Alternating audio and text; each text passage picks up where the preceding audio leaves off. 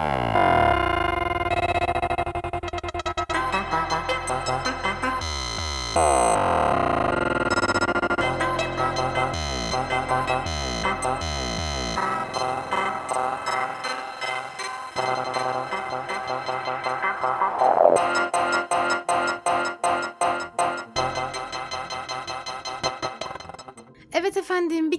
hoş geldin, sefalar getirdin. Umuyorum keyifler tıkırındadır. Ben Işılay ve Met 228 Ersin Merkezi'nde yaptığım tüm dünyanın en sürdürülebilmeye çalışan programı Demet Tayyar'ı dinliyorsun. Bu bölüm benim bu sezon son defa tek başıma konuştuğum bölüm olacak. Gelecek bölüm inanılmaz iki tane şahane konuğum olacak. Kim olduklarını söylemem şu anlık sürpriz. Ama çok heyecanlıyım o bölüm için gerçekten. Bir önceki bölüm hızlı modayı masaya yatırdık, yavaş tasarımdan ve yavaş modadan bahsettik. Bugün ise benim de daha önceden farkında olmadığım bir kavram olan yeşil aklamanın üzerinde durup adil fiyatlamayı, sonrasında modamızı nasıl sürdürürüz onu konuşacağız. E başladım gitti o zaman.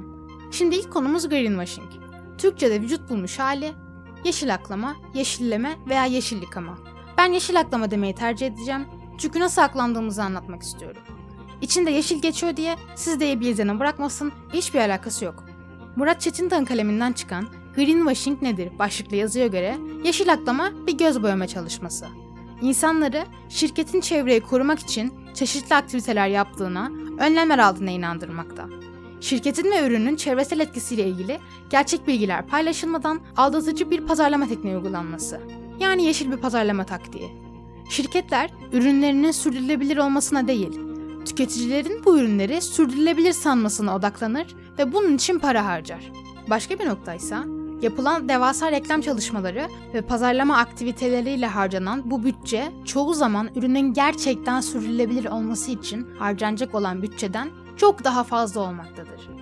Zamanında bayağı sinirlendiğim bir olaydan bahsetmek istiyorum. İki hızlı moda devi diyor ki, haydi sürdürülebilirliği merkez alan bir işbirliği yapalım. E peki madem yapın. İsmini vermeyeyim, bir sosyal medya ekranı yukarı kaydırır insanı, bu iki markayla işbirliği yapıyor. E yapsın bu beni ilgilendirmez ki. Ama yapılan reklam başlı başına bir çelişki. Yapılan reklam diyor ki, doğamı ve çevremi seviyorum. Nasıl ya? İşi fazla soyutlaştırmadan söyleyeyim. Bu da bir pazarlama taktiği bence. Olmayan şeyleri olmuş gibi gösterip bari bunu biz yaptık diye göstermeyin. Mışçılık oynamayalım. Velhasıl kelam ilk örneğimizi vermiş olduk. Murat Çetin'den yazısından yola devam. Yeşil aklamanın tarihine baktığımızda 60'lı yıllara kadar dayanan bir süreç olduğunu görmek mümkün. Nükleer enerji endüstrisinin gelişmeye ve yaygınlaşmaya başlamasıyla beraber nükleer karşıtı hareket karşısında ortaya çıkmış olan bu terim günümüze kadar gelmekte ve hala uygulanmaktadır. Greenwash kelimesi ilk olarak 86 yılında Amerikalı bir çevre aktivisti olan Jay Westerville tarafından ortaya atılmıştır. Yayınladığı makalesinde otelcilik endüstrisinin uygulamalarını inceleyen Westerville, otellerin kullanılmış havluları çevrecilik etiketiyle yeniden kullanıma teşvik etmesini ancak anlamlı çevresel girişimlerde de bulunmamalarını eleştirmiştir. Bu uygulamada otellerin yeniden kullanım teşviğinin sadece maddi kazanç sağlamak için yapıldığı betimlenmiştir. Böylece ortaya aklama kelimesinden esinlenerek oluşturulan greenwashing çıkıyor. Sadece moda sektöründe değil tabii ki hemen hemen her sektörde var bu kandırma hali. Neden peki? Neden yeşil aklama? Çünkü yeşil satıyor. Nielsen IQ'nun 2015 yılında yayınlamış olduğu anket raporuna göre insanların %66'sı çevre dostu ürün satın almak için daha fazla ödeme yapmaya istekli ve sürdürülebilir ürünler satın alma kararlarının %50'sini etkiliyor. Bunun farkında olan işletmeler yeşil ve sürdürülebilir ürün talebine göre köklü değişikliklere gitmeden, ürünlerini sürdürülebilir kılmadan sadece öyle göstererek pazarlamaya çalışıyor. Çoğu zaman da çevreye gerçekten duyarlı bireyler bunun farkında olmayarak yeşil aklamanın bir parçası haline geliyor. Peki nasıl farkına varabiliriz şayet aklanıyorsak? Yeşil aklama yapılırken kullanılan 7 popüler uygulama şöyle. Bu maddeleri yeşil aklamanın 7 günahı olarak adlandırmış EcoWatch sitesi. İlki görmezden gelme. Bir ürünün üretim ve tedarik aşamalarındaki süreçlerin görmezden gelinmesi ve dar bir bakış açısıyla yeşil olarak tanımlanması. Mesela Starbucks'ın plastik kullanımını azaltmaya yönelik lanse ettiği pipetsiz kapakları pipet ve kapağın toplamından daha fazla plastikle üretilmiş. Hadi bakalım. 2. Kanıtsız iddialar. Etiketli veya ürünün web sitesinde kolayca erişilebilir kanıtlar sağlanmadan çevresel iddialarda bulunulması. Mesela bir ampulün hiçbir destekleyici veri olmadan enerji tasarruflu olarak etiketlenmesi. Ne bilelim, belgele mesela bunu. Diğeri belirsizlik. Geniş, asılsız ve karmaşık kavramların kullanılması. Tamamen doğal, yeni ve geliştirilmiş, çevre dostu ve benzeri gibi ibareler. Mesela tamamen doğal etiketli bir temizleyici doğal olarak meydana gelen zararlı bileşenleri de içerebilir. Diğeri alakasızlık. Teoride doğru olan ancak çevresel açıdan ayırt edici olmayan bir faktörün belirtilmesi. Mesela şişelerde BPA'sız yazması örnek olarak verilebilir. BPA zaten yasalarca yasaklanmış bir madde ve zaten içermemeli bir ürün bunu. Diğeri kötünün iyisi. Aynı kategoride yer alan diğer ürünlerden daha yeşil olduğunun ifade edilmesi. Mesela organik sigara diğer sigaralara göre daha yeşil olabilir. Ancak konu hala bir sigara. Organik sigara olması, öyle yazılması, öyle lanse edilmesi onun sigara olduğunu değiştirmiyor. Diğeri düz yalan. Doğru olmayan şeylerin reklamını yapmak yani doğrudan tüketiciye yalan söylemek. Mesela A plus enerji sınıfında yer almayan bir ürünün bu sınıftaymış gibi reklamlarda belirtilmesi. Sonuncusu yanlış etiketler. Yanıltıcı, geçerliliği olmayan ancak yeşil olduğunu ima eden sertifikaların ve etiketlerin kullanılması. Mesela bir ürünün üzerine sadece vegan etiketinin olması veya eko etiketinin yer alması ancak bunu destekleyebilecek geçerli bir sertifikayla bulunuyor ve kim tarafından sertifikalanıyor? Avrupa Vejetaryen Birliği tarafından geliştiriliyor ve dünyanın en yaygın logosu olarak konuluyor.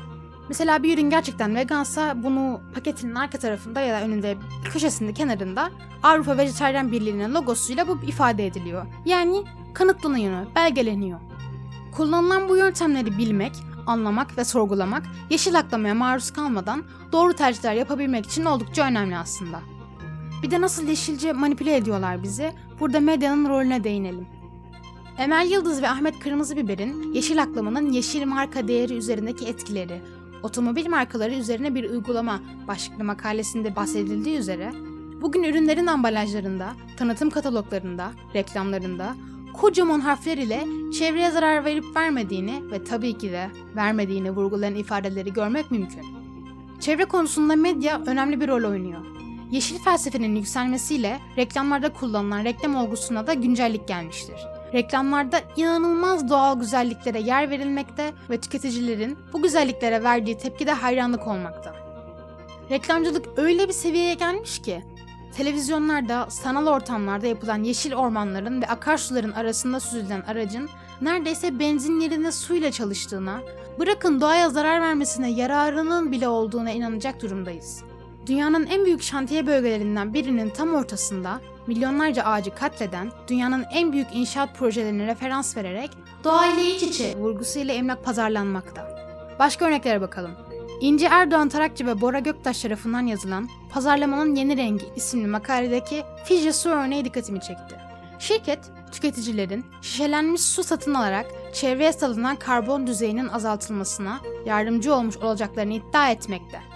İşletmenin bu noktada eleştirildiği nokta aslında çevreye duyarlı olmadığı halde kendisini öyleymiş gibi sunmasından dolayı ürünlerinin çevreye duyarlı olduğuna inanılmasıdır. Birçok tüketici bu durumu fark etmemekte ve çevreye duyarlı şekilde şişelenmiş olduğuna inandıkları suları satın alıp çevreye katkı sağladıklarını düşünmekte. Gerçekte olansa aslında yeşil uygulamalarla ilgisi olmamasına rağmen durumu fırsat olarak kullanan bir işletmeden ürün satın almış olmak. Böylece her damla yeşil sloganıyla Fiji Su İşletmesi yeşil aklamaya çarpıcı bir örnek.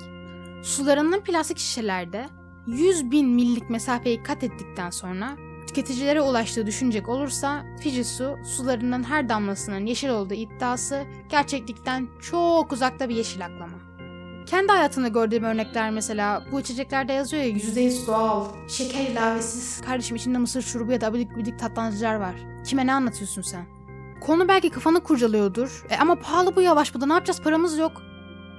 Burada Dünya Doğayı Koruma Vakfı marketinden yani WWF yani en kolaycası WWF marketten referans vereceğim. Burada herhangi bir reklam yok yalnızca yararlı bulduğum bir şey paylaşıyorum. Ana sayfanın blog kısmında yer alan adil fiyatlama ve sürdürülebilir moda başlığına baktığımda karşıma şu çıktı. Sürdürülebilir modayı benimsemiş, adil ticaret ilkelerini kılavuz edinmiş, sınırlı üretim yapan markaların ise maliyetleri yükseliyor ve fiyatları büyük hazır giyim markalarının fiyatlarına oranla daha yüksek oluyor. Bunun sebebi büyük hazır giyim markalarının çeşitli yöntemlerle ürün maliyetlerini azaltabilmeleri. Bu yöntemlerin arasında işçi haklarının göz ardı edilmesi, çalışma koşullarının sağlıklı olmaması, düşük ücretle çalıştırılma ham maddelerinin daha dostu şekilde üretilmemesi gibi yöntemleri sayabiliriz. Zaten bunları konuştuk. Sürdürülebilir yöntemlerle üretilmiş kıyafetlerde ise organik ya da geri dönüştürülmüş pamuk, bambu gibi malzemeler kullanılıyor.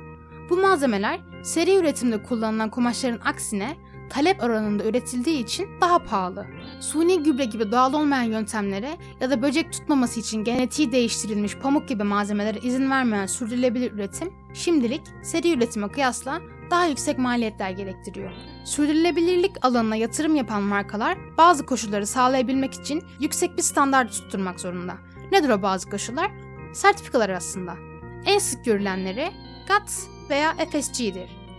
GATS'ın dilimizdeki karşılığı aslında GOTS diye yazılıyor. Game of Thrones değil. Küresel Organik Tekstil Standartı.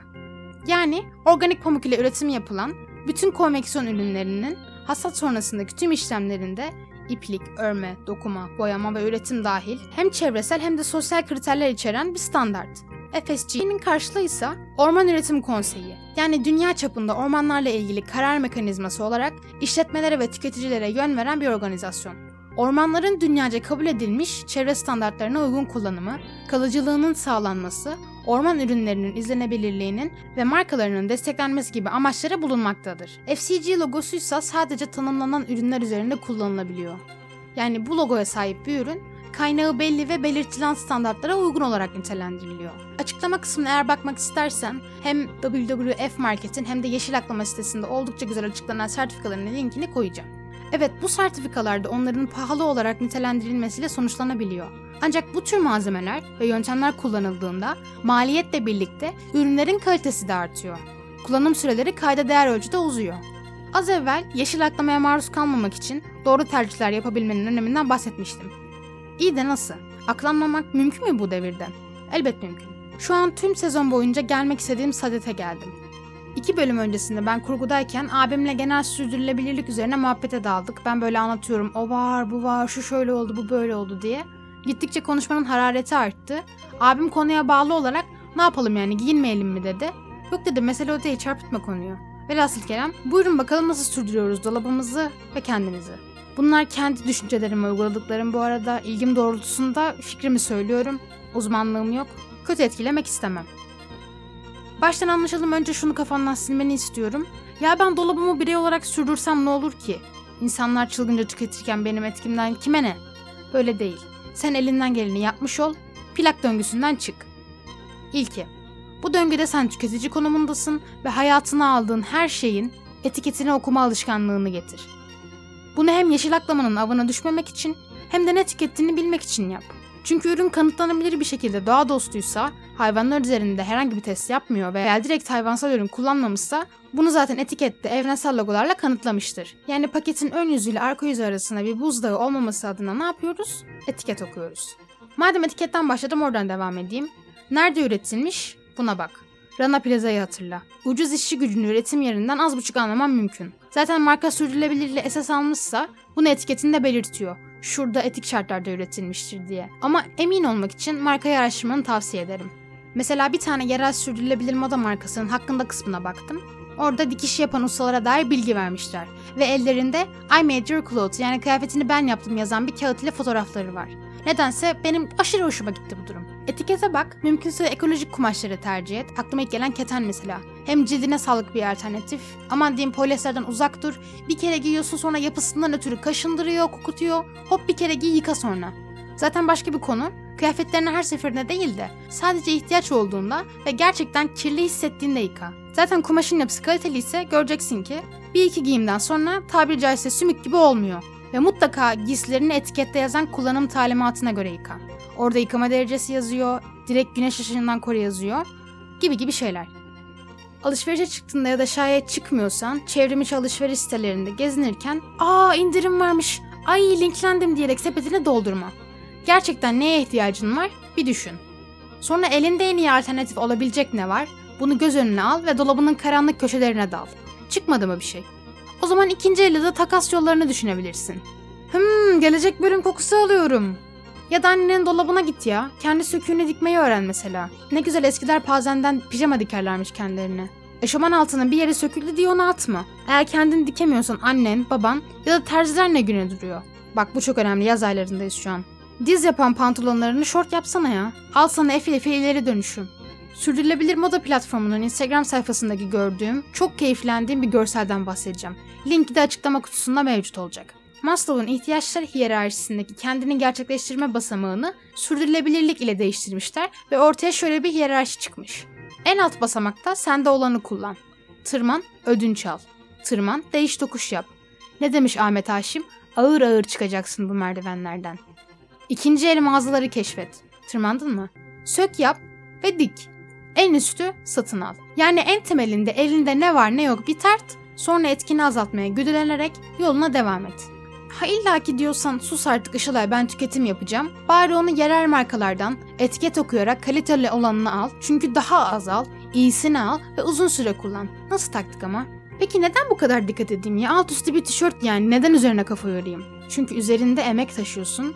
Çünkü üzerinde başkasının teri var. E ama ben parasını veriyorum ki ürünün. Sen emek sahibini değil, markayı zengin ediyorsun. Üzerinde biraz ağır olabilir ama sömürge var. Bu bende de var, herkeste var. Ama arka planda süre gelen düzeni farkına varıp tüketimine devam edersen emin ol bana üzerindeki varlığın etkisini azaltmış olacaksın. Geldik bölüm sonuna. Ne konuştuk be? Vaktini ayırdın geldin buralara. Teşekkür ederim. Diğer bölümüm bu sezonun son bölümü. Stüdyoda duygusal anlar sayın seyirciler. Son bölümümde hadi söyleyeyim ya Fokur Fokur ekibi benimle olacak. Sezon boyu en çok heyecanlandığım bir bölüm olacak bence. Bunun üzerine bir halay çekerim. Halayda bana katılmak istersen iletişim adresim açıklama kutusunda var. Kop gel. Gelene dek de sakın plak olma.